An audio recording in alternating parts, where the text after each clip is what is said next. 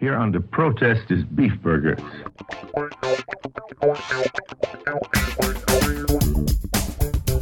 Welcome to episode two of Airwaves Full of Bacon. Thanks for coming back. Produced by me, Michael Gebert, James Beard Award winning food journalist and video maker of Sky Full of Bacon, Key Ingredient for the Chicago Reader, and other stuff. Have you ever wondered what it's really like to be an anonymous restaurant critic, passing judgment incognito, facing the wrath of readers when you knock their favorite place? In this episode, Julia Kramer, former Time Out Chicago reviewer, tells us all about it. And since we did the interview over lunch, at the end of it you'll hear her very last Chicago restaurant review. I know what the next gotta go lines out the door restaurant in Chicago is going to be. It's a tiny shack serving Texas barbecue with Filipino sides. Hey, listen, it works. I'll talk to the chef and co owner of Smalls about how this odd combination came about. And how do kids like it when their parents are foodies? That's the story I told at a storytelling evening at Ina's restaurant a couple of months back. So put away the chicken tenders and sit still, kids. Jeez, I can't take you guys anywhere.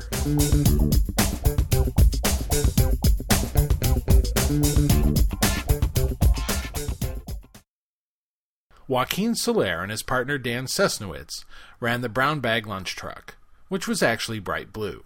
The same color is the only reason you'll spot their new barbecue restaurant, otherwise hidden in a coach house on a side street on the northwest side. Small's Smoke Shack and More combines classic southern style smoked meats with Filipino tinged sides. And it's about two minutes away from exploding as the next hot thing in this town. I stopped in on the day we all gather to celebrate fusion food. We're here on the 4th of July. Yes. Did you have a good morning? Uh, you're not open, but you were doing pre-orders. Yes, we did pre-orders for pickups, um, and uh, yeah, it was pretty good. It was pretty good today. Uh, a lot easier than a regular day here. so just waiting on Chicken for Alan, yes sir. So we've got this uh, curious combination here. You've got kind of traditional barbecue and southern food with the fried chicken and all Yes. that, and then there's all these Asian, I guess Filipino. Filipino, a little bit of Thai, Which- Korean. Yeah, and and you came from. I mean, you you worked at Oba, which was a sushi restaurant. Oba was actually uh, not quite sushi. We were, uh, how did the chef term it at the time? We were applying classical French and Italian techniques to traditionally Japanese ingredients. And then vice versa, tra- applying Japanese techniques to tr- you know, traditional Italian and French ingredients, that kind of thing. Okay. Either way, it's a long ways from Texas barbecue. so- Yes, a little bit. so how did all this come together? What made you want to do this in particular? Um, I think it was just it became all about the things that I like to eat. So this is my idea of comfort food. When I get hungry and I have like, you know, I'm fiending for something or there's something that I really want, these are the things I want to eat. So the garlic rice, that is something I grew up with. It's just something I love and it's something that um, these are things that I didn't see being done a lot in Chicago. I'm sure there's somebody else in the U.S. that's doing this kind of thing. Um, I don't know barbecue Filipino. I'm not sure there is. I, don't, I don't know. Maybe you'd be surprised. Um, but but yeah, these are just the foods that I like to eat, and we just kind of you know applied some of the lessons we learned working in restaurants in the past. You know, I never smoked. Well, I, it's a lie. Actually, I did smoke meat at home, but it was never like a thing to smoke meat. That was just a happy accident of I want to open a food truck. And again, going back to I don't really I want food that I like to eat. I'm not a big sandwich guy. I'm Filipino. It's not a meal unless there's rice. So I started trying to figure out what can we serve that'll work. And when I went to Franklin's barbecue in Austin, it just kind of all came together really quickly. Like, oh, barbecue holds up super well. Let's do barbecue. Let's just do brisket and pulled pork and see what happens. And serve it with all this other wacky stuff that we like to eat. You know, and it just kind of worked out. So, right now, this is what we're serving. And a lot of people like to say we're this Asian barbecue place, which is true, absolutely. Um, but I wouldn't be surprised if we start throwing some more Spanish type things because I grew up eating a lot of Spanish food um, in Manila. Um, it's what my dad and my mom like to cook and eat a lot. um, in addition to the Filipino and all that. So I wouldn't be surprised if you start to see some of that kind of stuff. What it would be yet, I don't know. You know, um, but I imagine in the wintertime you'll start to see. Maybe we'll start smoking ham hocks and making uh, callos, uh, tripe. You know, a tripe stew with smoked ham hocks and all these different goodies in it, garbanzo beans and a sofrito, an extra virgin olive oil, flat leaf parsley, that kind of thing. You know, we'll play around a little bit. While Joaquin took a smoke break in the gangway between his building and the next one, we talked about the food truck life. Now, was the food similar to what you're serving now? A little bit. Um, you know, I'd like to think that the food is way better now for the simple fact that it hasn't sat around in the truck for a little while. You know, now the brisket's chopped or sliced to order. Pork is pulled, if we can even call it that, because we don't really like to.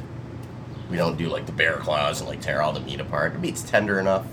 We want people to be able to do that, cut into it, see the pink, see the smoke ring, whatever else we might No, have. I in liked that it was big chunks. Thank of, you. yeah. Um, you know, we want them to be able to tear through the park and all that. Um, so on the truck, we did the brisket uh, with a similar sauce, which we still call Tiger Cry.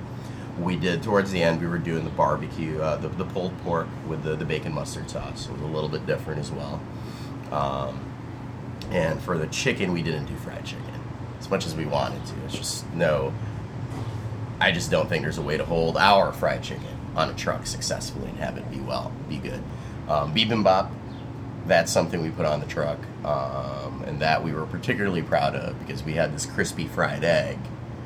You know, it was a big China, a quart size or a, I'm sorry, 26 ounce size uh, Chinese takeout box, and you open it up and it's this sunny side up egg with crispy edges, just right in your face, and we were super proud of that just because sitting on a truck.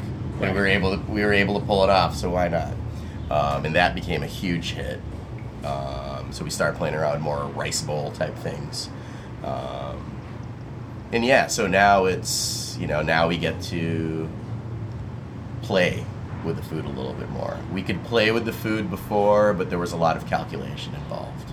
You know, before you could go out, before I could go out with anything, I had to go out with it a couple of days without selling it, just to see how it stood up. So I'd have like, you know, before the bop ever hit the road, for three days, I took out three boxes. And the first box I would open up, you know, at the like 10:30, 11 o'clock when it first hit. I'm like, okay, that looks pretty good. Tastes a little bit. Okay, it tastes pretty good. Okay, that works. And then at 11 o'clock, we'll do it again. Taste it again. Oh, okay, that works. That works. And then noon, do it again. Okay, that works. And then once we figured it out, okay, fine, we can sell the bop, we can sell the fried egg, but we're if we still are sitting on it at 12:30, it's a loss. We're not selling that product anymore. That is going back to the shop. That's comida for whoever's here. If somebody's still at the shop when I get back. But the brisket, I felt the brisket and the pulled pork held up really well on the truck. I have to say that. Now, how do you think people respond to Filipino food? Because I think that's that's one that's had a hard time breaking outside Filipinos. Yes, basically. I've thought about this a lot, so I'm going to wax poetic here for a second. Historically, Filipinos um, Filipinos are very uh, it's a very regional country. There's all these different provinces, so there's and everyone claiming to have the best food. Okay, so there's the Cebuanos in the south. There's you know people in Manila. There's people in uh, Cebu. Uh, I'm sorry, in Pampanga. There's people in all these different regions, and they all make these dishes, same dishes, in slightly different ways. And when they open up restaurants, they're aimed at other Filipinos. They never aim them towards Americans, um, and nobody's quite seized on. You know, a couple of people have seized on those dishes that will appeal, that just have universal appeal. You know, I think that's part of the issue right there. Um, I think Filipino food is awesome. I think it's great. I think it's fantastic. Um, but I think, you know, it's about time that it happens for Filipino food. You've got Pecking Order, you've got Isla uh, over on Lawrence uh, here in Chicago. You have these two places in Manhattan called uh, Jeepney and Maharlika. They're doing some great things with Filipino food. Um, and they're finally starting to appeal a little bit more. They're seizing on a couple of dishes that appeal to like more of the mainstream or gringo palate, if you will. You know, um, I think a lot of it too has to do with the fact that just culinarily speaking, um, Americans have matured a lot, uh, just in terms of what we like to eat and what we will, you know, go out and pay for. You know, several years back, Girl and the Goat couldn't have served something called pig face, you know, and now it's a big hit. And well, that just walks right into Filipino food. A really popular item in the Philippines is called sizzling sisig, which is a chopped up pig's head and ears and snout served on a sizzling platter with calamansi, it's Filipino key lime, toasted garlic, and all these other goodies. You know, people are starting to have an appreciation for, you know, what we used to think of as variety meats. You know, so I think that's kind of playing a factor in there as well. I think the other issue with Filipino food, and it's just, a, again, a cultural thing, most Filipinos speak English. So even like the immigrants, when we move here, it's just my own personal theory. There's really no such thing as like a Filipino town. There's no need for Filipinos to congregate with one another and do business with each other and all that. Um, and therefore, there's no central place the o- to get Filipino food. You know, there's just no central location for it anywhere. I think the only big besides Skokie, um, the only place that's considered to be like that's Daly City out in California, um, where there's a high concentration of Filipino folks. People know that they can go there and hit these different Filipino restaurants, but other than that, it just doesn't exist. You know, as we continue, Filipinos will start to figure out that we need to figure out, you know, we need to identify those little gateway dishes.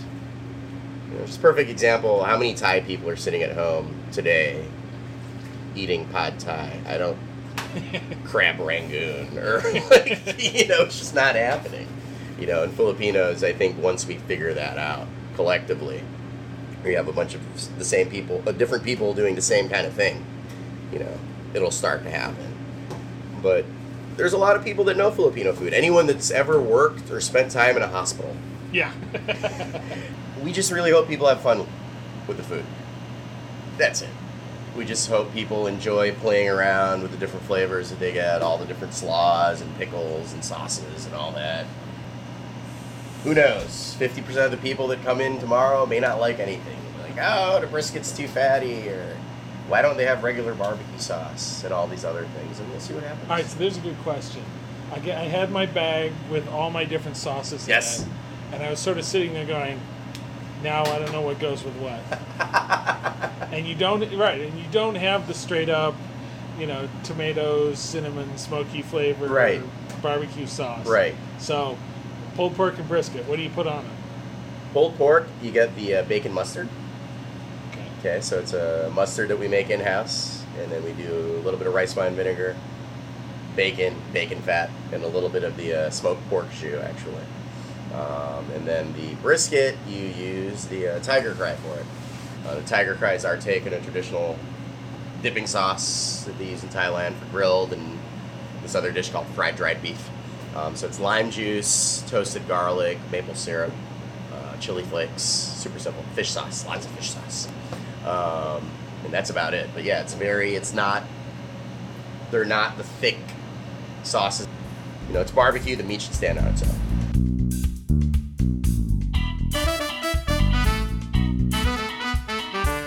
Smalls is in the Blue Coach House at 4009 North Albany.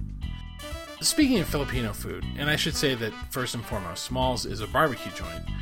If you want a little better sense of what Filipino food is about, I recently tried and liked a homey spot near North Park University called Merla's Kitchen. It's run by a Filipino woman, her daughters, and the occasional college kid, and they have a combo platter for about 8 bucks that gets you samples of several popular dishes, including chicken adobo, pancit noodles, and empanadas. It's right by Foster and Kimball, 5207 North Kimball. I'll have links for it and a couple of other Filipino places mentioned by Joaquin at skyfullofbacon.com.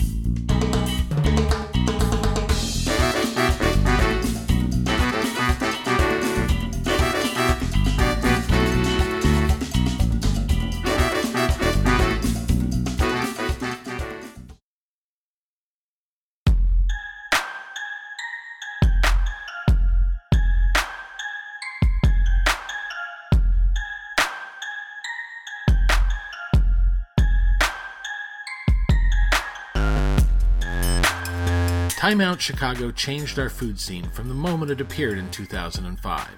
It made it trendier, more about the now and the who's hot. But if it helped make food a kind of local celebrity culture, it didn't do it by puffing everybody up. Time Out's primary reviewers, Heather Shouse, David Tamarkin, and Julia Kramer, were thoughtful, literate, and famously tough, even on chefs who had just been touted as stars a few weeks earlier. Time Out Chicago dropped its print edition a couple of months back, and now the last of those three main reviewers, Julia Kramer, is leaving the site and Chicago for New York to join Bon Appetit. I suggested to Julia that we do an interview over lunch. We met at a tiny family run Central Asian restaurant called Chill Cafe, which Abe Conlon of Fat Rice had recommended to her. Before we sat down to talk, we chatted with the owners, Ilkam and Sultana, about what we'd be eating. You want to talk about the food? Sure, I'll talk about the food. And your name is Um, Sulta- Sultana. I'm Sultana. I'm from Russia too, and I'm Turkish. We have soups and hot entries and salads and pastries. All of them made here on our own. Nothing from any stores. Nothing prepared. And um, the most popular food we have are dumpling soup and the actual dumplings. So who, who mostly comes here? Um, people from Central Asia, like uh, Kyrgyz, Russian, Turkish, um, Turkmen, Uzbek, all those people. Sometimes Americans. That's not so often, but Okay. All right, thanks. I just read that you were not a food and drink writer when you started at Time Out. Is that right? That is correct. I started as an intern, and at the end of my internship, um, a part time position opened up to write about TV. And I was not going to apply for that because I have no expertise in TV. Um, but David Tamarkin and Heather Shouse, who I had been interning for in the food section, um, encouraged me to apply. Um, just, I think they wanted me to stick around, and um, so I did, and um, they hired me, and it turned out that the position really was doing some online writing about TV, which I could do, you know, writing about uh, Top Chef and I don't remember if Mad Men was on then, but you know, I watched the normal TV stuff. Um, but then it also just gave me the opportunity to contribute to all the sections of the magazine. And by spring of that year, I became full time writing about food. So it didn't last too long. Now, were you kind of a foodie before that, or what was your Definitely. Um, I have always been extremely into food. I was always a very picky eater, um, and which is funny because now people are surprised. Oh, you eat everything, but I actually think that it's a continuation of the same trait. You know, like I I do eat everything now, but I'm still just as sort of um, discriminating about it, fairly or not. But the reason why I got into this job is really not because I'm so obsessed with food, but more because of my background as a writer. And um, that is something that I sort of developed during college and really wanted to, I just wanted to write. And that's why I would write about TV or gyms or whatever you wanted to sort of throw at me. Um, and obviously, um, I was able to show them in that almost year that food was really what I was most excited to write about. Now, what do you find interesting about writing about food? Because I, I feel like I come at it sometimes like someone who's much more interested in writing about it than reading about it. Yes. It's got a small set of things you can really say about anything. Yes, that is um, so funny because I really don't read that much food writing because a lot of it um, just yeah it's there's a very kind of limited vocabulary you know oh you had good pasta it was toothsome like great you know what i mean like it's like people are just sort of taking the dishes and using a set of adjectives to describe them and that's not that exciting to me. The reason why I got interested in food writing was really because of Jonathan Gold. Um, I went to school outside of Los Angeles and started reading his stuff in um, LA Weekly. Now he writes for the um, LA Times. And um, I just there was something about the spirit of his writing, the sort of excitement and the way that he would tell stories of these places and he would really there was something really valuable um, and uh, really exciting just about reading his pieces. Even if you were never going to eat at the, those restaurants or didn't care about food you know they were just sort of um, quality writing. And i think that that is something that gets lost from food writing because there's a conflict right? Like on the one hand you're supposed to be providing a service so ultimately people should know after they read it should i go to this restaurant or not? What's good there and what isn't? But on the other hand like i think it's important um, not to forget that it is also just an independent piece of writing that should be sort of an engaging narrative and i think um, you know there are definitely food writers out there who do that really well um, but i'm not interested that much in i went to this restaurant i ate this dish it was good you know Right, the thumbs up or thumbs down can be done pretty quickly, and the interesting ones, a lot of times, are the ones that it's hard to say. I mean, you know, should I go to Elizabeth? I don't know. I mean, it, it comes with a whole set of assumptions about what you want out of a meal, and if it's just going to be too weird to you, no, you shouldn't go to Elizabeth. But if you want your mind blown, maybe you should go to Elizabeth. You know, Right, and also, I mean, it's so funny. You know, Jeff Ruby wrote this very Right. sort of controversial piece about dining at Elizabeth, and um, you know, I think he got a lot of sort of negative feedback for that and whatever. At the end of the day, I mean, what a hilarious article. I mean, it was just really, I felt just like joy to read about one person's perspective on dining there, even if I agreed or disagreed.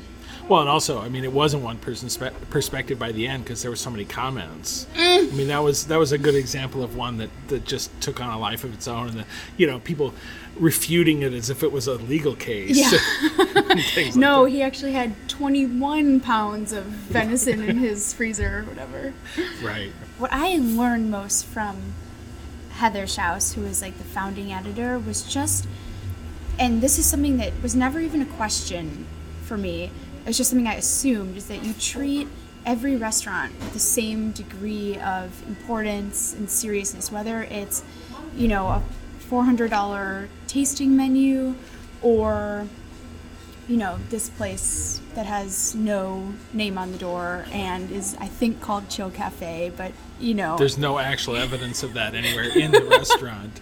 Um, it may be something Yelp just made up, but and that you give them the same sort of care and respect, and um, that's what our star rating was about too. It's like you, every restaurant is rated on what is it trying to be and how successfully does it do that. they're bringing us another table now. Thank you. so we have too much equipment on this one.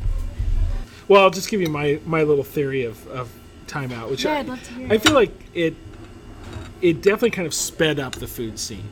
Huh. That people it became more important to know about places uh, when they were relatively new, and to thank you and to write about them, which has kind of gone to too far an extreme. I mean, I, I felt not only that people you know people write about a place same night but also you know you, you wanted to know you know as soon as trencherman opened you know you needed to have an opinion on trencherman. You needed to know what trencherman was about. Mm-hmm. It did kind of change things and one thing i really saw over time too was which which i know timeout did was the need for going back to places mm-hmm. after a while. I wonder if there are any places that you you know reviewed after a month and then went back to after a year or something and felt that they had changed in a significant way. Yeah, um, that was something that, especially in the last two years, David Tamarkin and I were increasingly interested in doing, and that's why we came up with the whole iconic table series where we would um, go back and revisit restaurants. Unfortunately, it, was always interesting because people get so angry like oh you reviewed this place a month in like it, w- it was barely even open like you have to go back after a year like it's so much better now. I don't know if you've had this experience but most of the time it's not. I mean most of the time it's pretty much the same. Um, and sometimes the restaurants are not as good. I mean my sort of neighborhood place, Trencherman, since you brought it up, um, which I really, really loved on my first two visits for the review. Now that I've been back six or seven times, I've had a lot of mixed experiences there. You know, sometimes it's been good, sometimes it hasn't been, and um, I think when the chef changes, then Sure. it's a little more um, dramatic to go back. Obviously, we reviewed um, L2O after Laurent Gras left, and that was a very strange experience. And I wanted to go back and review it under um, Matt Kirkley. But then you get into sort of like a Phil Vettel next sort of situation, like, oh, how many times are we going to review L2O? Right. You know? Um, so it's tricky. It's tricky to know where to draw the line between this place is worth revisiting and I can say something substantial and interesting and new about it. Um, and uh, just sort of um, focusing on the new. And I think that what you're kind of responding to is there's just too much focus on the new. It's just, I mean, it's exhausting. and here comes more.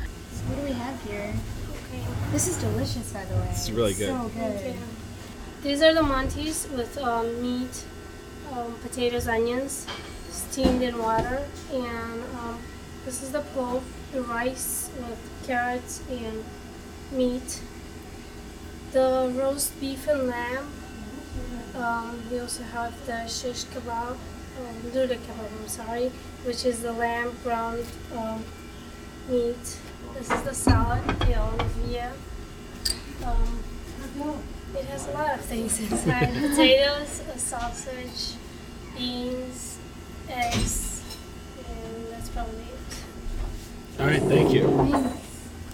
So you were famously uh, negative towards certain restaurants, although I didn't necessarily find that you were negative overall. But there were there were some that came in for a good lashing. Um, This How did- uh, how'd you feel about that when when reaction came? Yeah. How did you know what was the reaction? Um, so basically, it was it was strange because I came to Chicago from um, outside Los Angeles, even though I'm, I'm from here, but I've been out there for four years, and um, I I think when you walk into looking back on it, it was kind of just like I didn't know. You know, I didn't know that you weren't ever supposed to say something bad about a Paul Kahan restaurant. You know, like I didn't know that um, uh, that most of the the sort of the highest profile kind of long-standing critics in Chicago generally were offering positive recommendations each week. You know, I just assumed um, that what my job was and, and what I continued to do was um, to go to restaurants and write honestly about the experiences that I had. And my only real obligation was to the reader, you know, that I wanted them to trust me. I would never wanted to steer them wrong. I, um, if they're gonna, you know, I started in 2008, like right as the economy sort of fell out. Like if people were gonna spend their money at a restaurant, I just wanted it to be worth it for them. I, I wouldn't want to recommend re- recommend something that um, I didn't think was worth people's money. So I was very shocked when I'd write these reviews and people would jump into the comments section and just say, you know, oh, did the chef break up with you? Or like, oh, um, you're just like a spoiled brat. Or, you know, just sort of these um, kind of misogynistic, uh, really personal comments. And everyone said to me, you gotta grow thicker skin. Like, you can't take this so personally. Like, if you're gonna, you know, dish it out to these places, like, you have to be willing and able to sort of accept that same criticism coming back at you. And I have gotten a lot better at that um, over the last couple years. Um, I think maybe I'm just immune to it. Um, but it was funny. I mean, even in the final post that Laura Baginski put up that to say that I was leaving time out, of course, you know, some people jumped in the comments, good riddance, like, you know, whatever. And it doesn't even phase me anymore. You did some other coverage um, besides reviews. was sure. that was that hard to balance? Um, you're going to say something nasty about someone's restaurant, and then you know you, you know that you may have some reason to call on them for a story. Yeah, I mean, that's one of the sort of flaws of the setup it, and why it makes sense that, you know, at a place like the New York Times, when they have a crit- restaurant critic, he's basically only a restaurant critic. Um, because, uh, you know, if I wanted to do a profile piece on um, Rob and Kevin from the Boka Group, which I did, um, I then have to weigh well, is it worth doing this piece to never be able to review one of their restaurants again? And that's something that I was able to do because we had multiple critics. Um, but in the current setup of Time Out, where there was only one restaurant critic under the web only version, um, that wouldn't have been an option. I would have just not had, I wouldn't have been able to write stories like that. The flip side, obviously, what you're asking about is more like the kind of situation that I imagine maybe Phil Vettel is in, where like here you're kind of relying on a certain level of access to restaurants, um, and that you don't want to squander that by writing a negative review or something. I never worried about that um, because I think that the restaurants that are um, mature um, know that no matter what we say in the review, we are going to cover them likely at some point in the future. I mean, what happened after I reviewed Grahamwich is Graham Elliot basically never let us cover either Grahamwich or his like original restaurant Graham Elliot again for a certain period of time. They just wouldn't let us in. Well, that's his problem. I mean, he's just squandering me- what could have been positive media opportunities, and I never really. That's not something that I ever um, considered when writing a review, but it, it did sometimes get in the way of profile pieces that I that I wanted to write. I mean, the other thing about reviewing too is you have to be pure from the beginning if you want to keep your face out of things and stuff like that. Um, how did you deal with not being known? You know, at a certain point, there must have been at least uh, Graham Elliot wanting to know um, wh- what you looked like and all of that, which is ironic Yeah. in that I think the first place I met you in person was at Grahamwich. Wasn't Yes. It? Yes. That's right.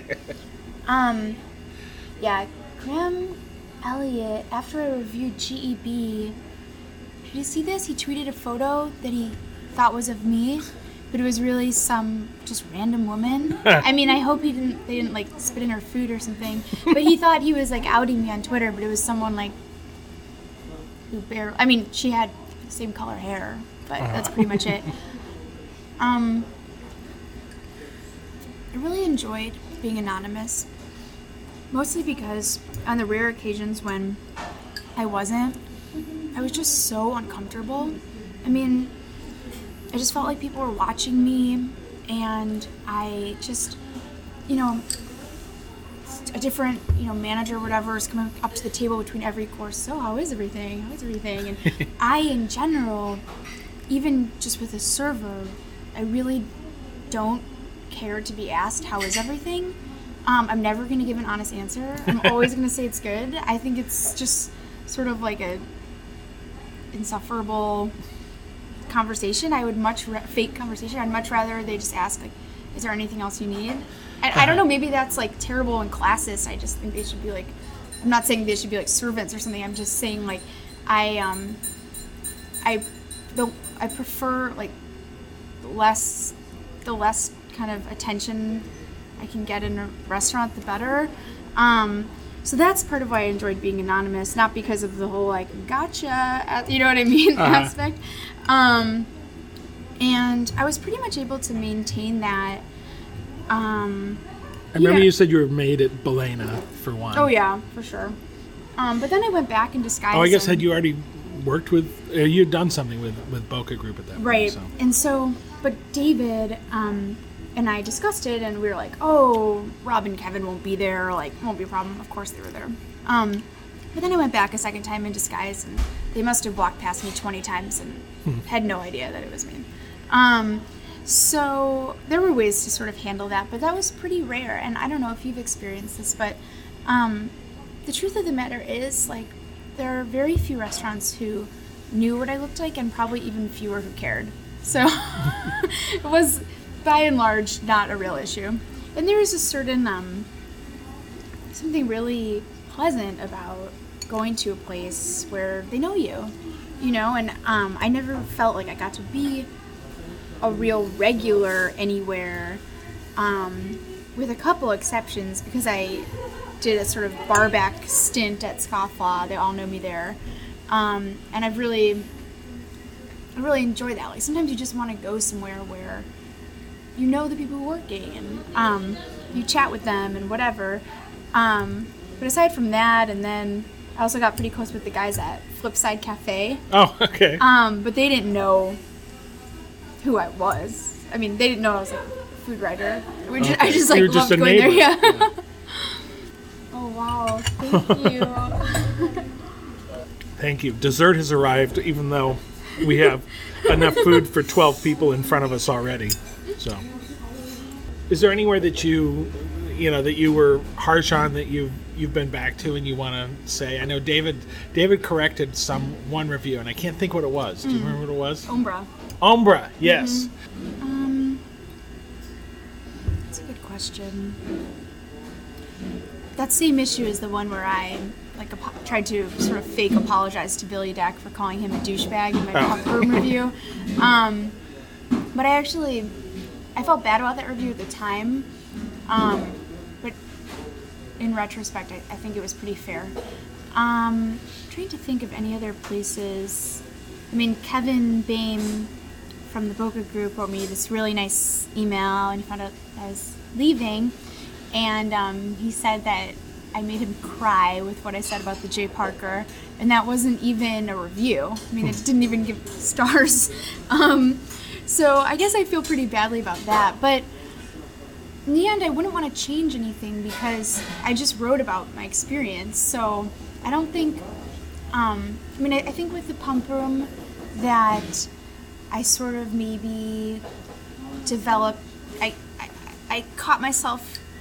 So, sometimes it's too easy to sort of um, come up, for me, it's too easy to come up with these really um, negative one liners. It's like, I don't know where it comes from, but I can just sort of like, just throw them out one after the other. Um, and that was sort of a wake up call for me. Like, you need to um, pay more attention, not, not let the negative comments be easy. You know, they have to be as careful as any sort of praise. Although that's the kind of place where it's, you know, there's a lot of money going into it, there's a lot of professionalism going into it, and it seems to me sort of undershooting Yeah. what it should be Yes. doing.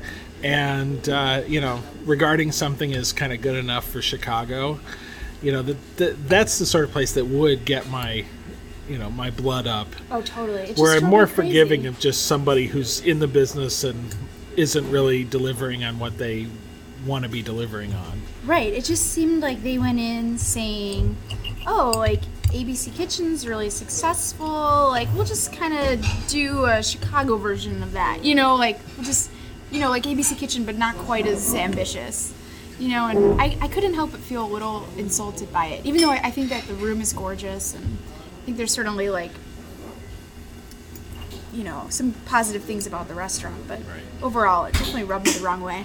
Yeah, the, I like the bar across the way, the the one on the other side. What is it? The library. Mm. The library or whatever. Yeah. yeah. Well, let's have Julia Kramer's last review. Chill Cafe. Uh, what is it? 29, 49. 2949 West Belmont. Uh, the sign out front just says like soup salad sandwiches if you're looking for it, something like that. Um, what do you think of Chill Cafe? I love this place. I'm so glad I came here before I left. Um, I was talking to um, Abraham Conlon from Fat Rice, and he mentioned this place to me when because I was joking with him about what my last actually I was joking about what, what my last review was going to be because he said that Um, I really went out with a very negative bang with kabocha. As it turned out, I didn't have time to really do a final review, but I wanted to come here anyway. And um, just because I'd never heard of it, that's that's kind of rare, you know. um, sure for you. Uh, so yeah, I, I really love the soup. Um, I love dumplings, so I'm thrilled that we have two types of dumplings. Um, and I just, you know, it's always so impressive to find a place that's making their own, you know, savory pastries and desserts. And um, I'm, in the words of G Wiv, count me a fan. Watch for Julia Kramer's future work at Bon Appetit. Chill Cafe is located at 2949 West Belmont, though as we said, it doesn't actually say Chill Cafe anywhere on the outside. You can see pictures of the storefront and of the food we ate at skyfullofbacon.com.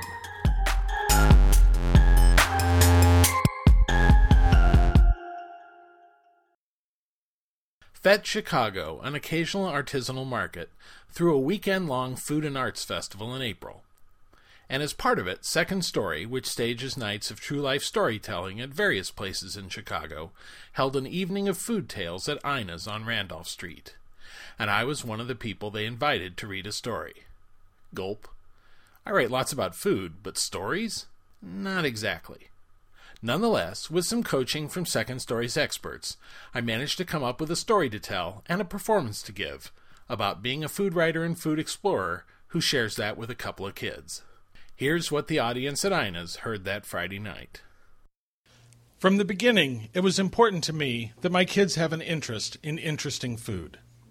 My interest in food came from my parents and grandparents in Kansas, though not exactly in the same way that I'm trying to give it to my kids.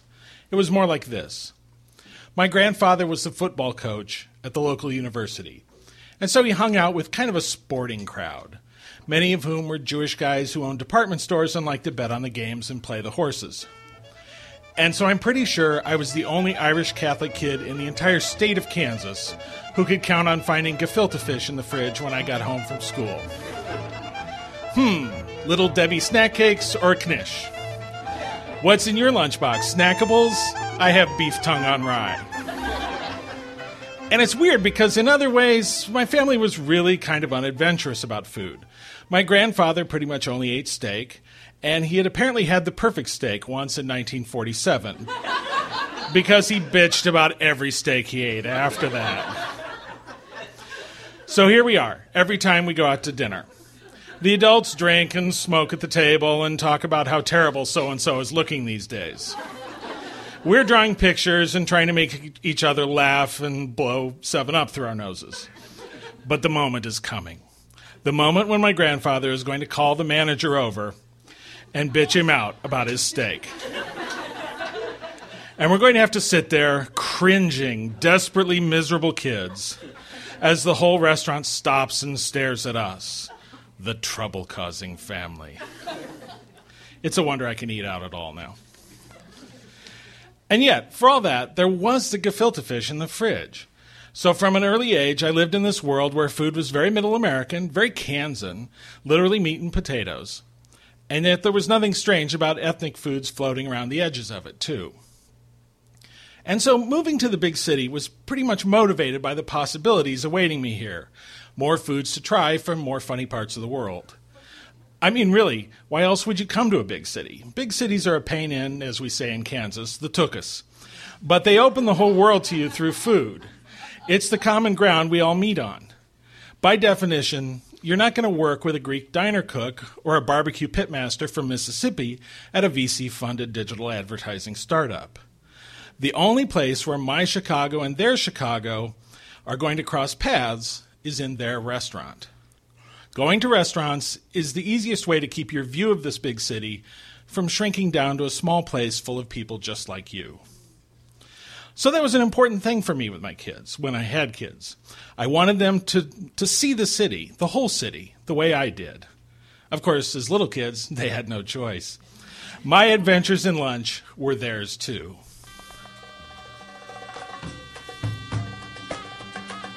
2003. My son Liam is 18 months old. I had spotted an enclave of Egyptian restaurants in Albany Park, places with stereotype friendly names like Luxor, Nefertiti Cafe, and one simply called The Pharaohs. I decided to check the last one of them out with my son in tow, and when I found it, I also found, to my delight, that I was parking right in front of the Admiral Theater. I really hope someone driving by thought I was taking my 18 month old to the strip club where mommy works. Entering the Pharaohs took you back to the days when all Chinese restaurants were named the Great Wall. Not only was the name stereotypical, but the room had been done in the style of a pharaoh's tomb with off the shelf bas relief tiles of the most cliched Egyptian scenes and a big screen TV playing a 1970s Egyptian action movie set to disco music. As I was strapping my son into a high chair, the male owner, who looked like a disco scored Egyptian action hero, walked by with a cigarette in his hand, talking loudly into his cell phone. This was, I had learned, one important sign that you were in an authentic restaurant. Which is that the guy who owned the restaurant had about eight other businesses, and he was too busy with all of them at once to notice you. A moment later, though, his wife came out. And here's where the advantage of, of exploring the city with a baby showed itself. We weren't really even in a restaurant anymore. Now we were in their home. And the business of the day was to smile at my baby, to feed my baby a yogurt by hand, to take my baby out of the high chair and dance with him in the restaurant.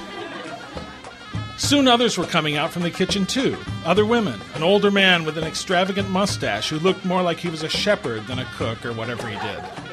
They all came out and played with the baby. Even the owner stuck his cigarette in his lips and pushed his phone out of the way and muttered, This cute kid, at one point. They have been blessed with a visit from a chubby blonde miniature albino godling, and business has come to a halt while they're enjoying every minute of his beaming, giggly self. And so am I. As my sons got older, they began to appreciate these trips to an alternate ethnic Chicago for themselves, which was both a good and a bad thing. I mean, as a parent, you want them to become their own people with their own opinions, right?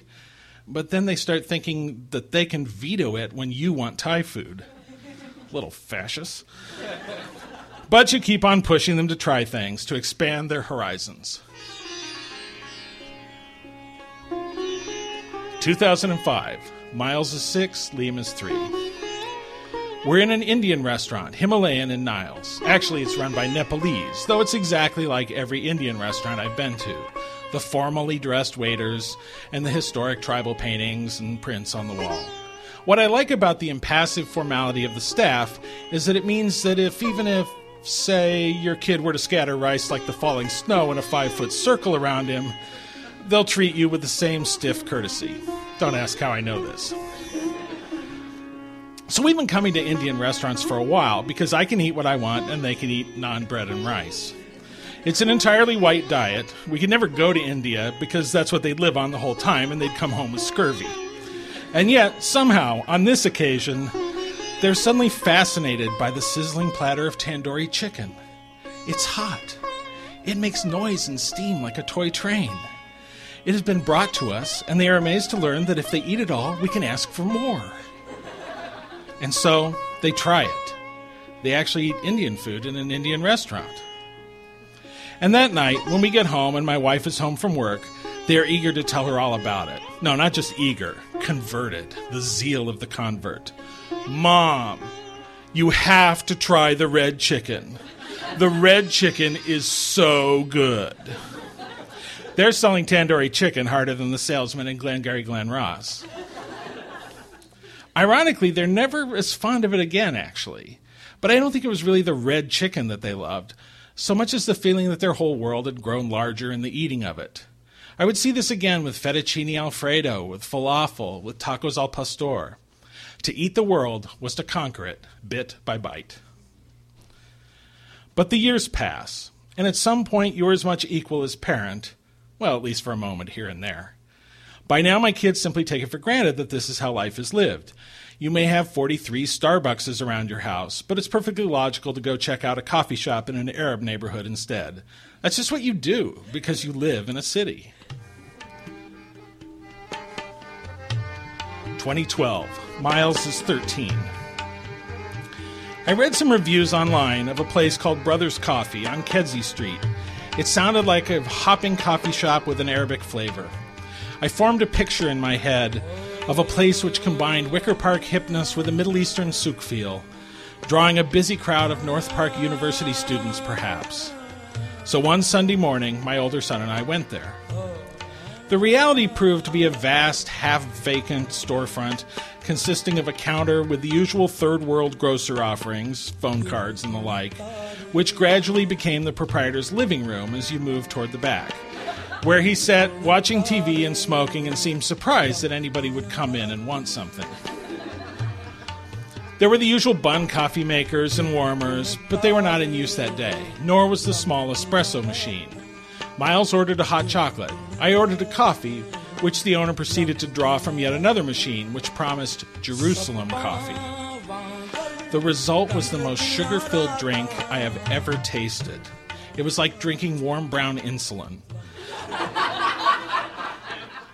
I know they like coffee and tea sweet in the Middle East, but do they really drink it this way in Jerusalem?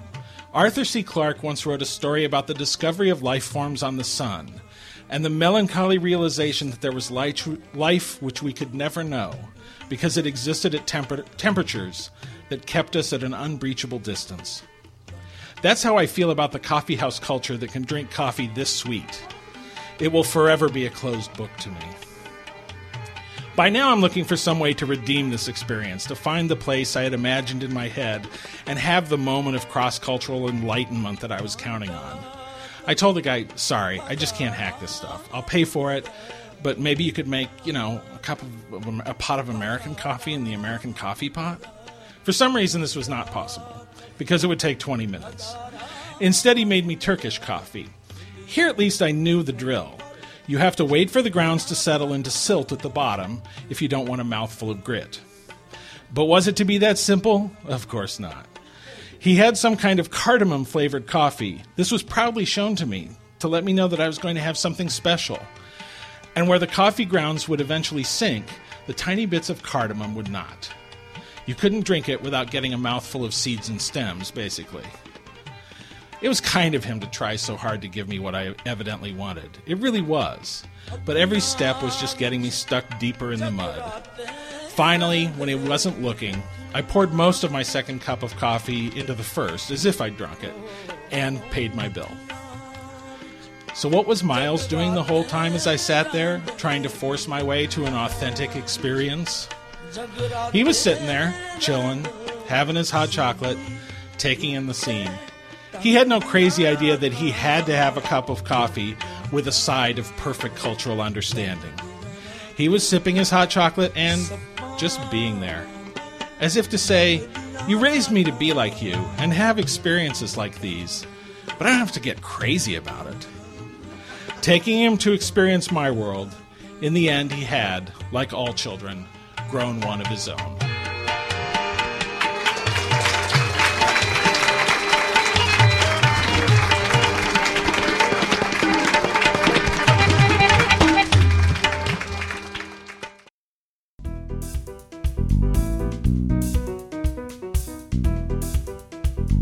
Thanks for actually coming back to hear more of this. Thanks to my guests Joaquin Soler and Julia Kramer. Thanks to Ilkam and Sultana at Chill Cafe. And to Heather Sperling of Fete Chicago and everybody at Second Story. Molly Each and Ozzy Totten, who coordinated the event, Lee Stark for coaching me, Rich Kawahara for engineering, and the lovely Ina Pinkney for hosting us all. If you want to hear Ina's story from that night, go to Second Story, that's 2ndstory.com, and have the Kleenex ready. Get addresses, links, and stuff at skyfullofbacon.com. And please, support this by subscribing for free at iTunes. Music is by Kevin MacLeod. I'll be back in a few weeks. This was episode 2.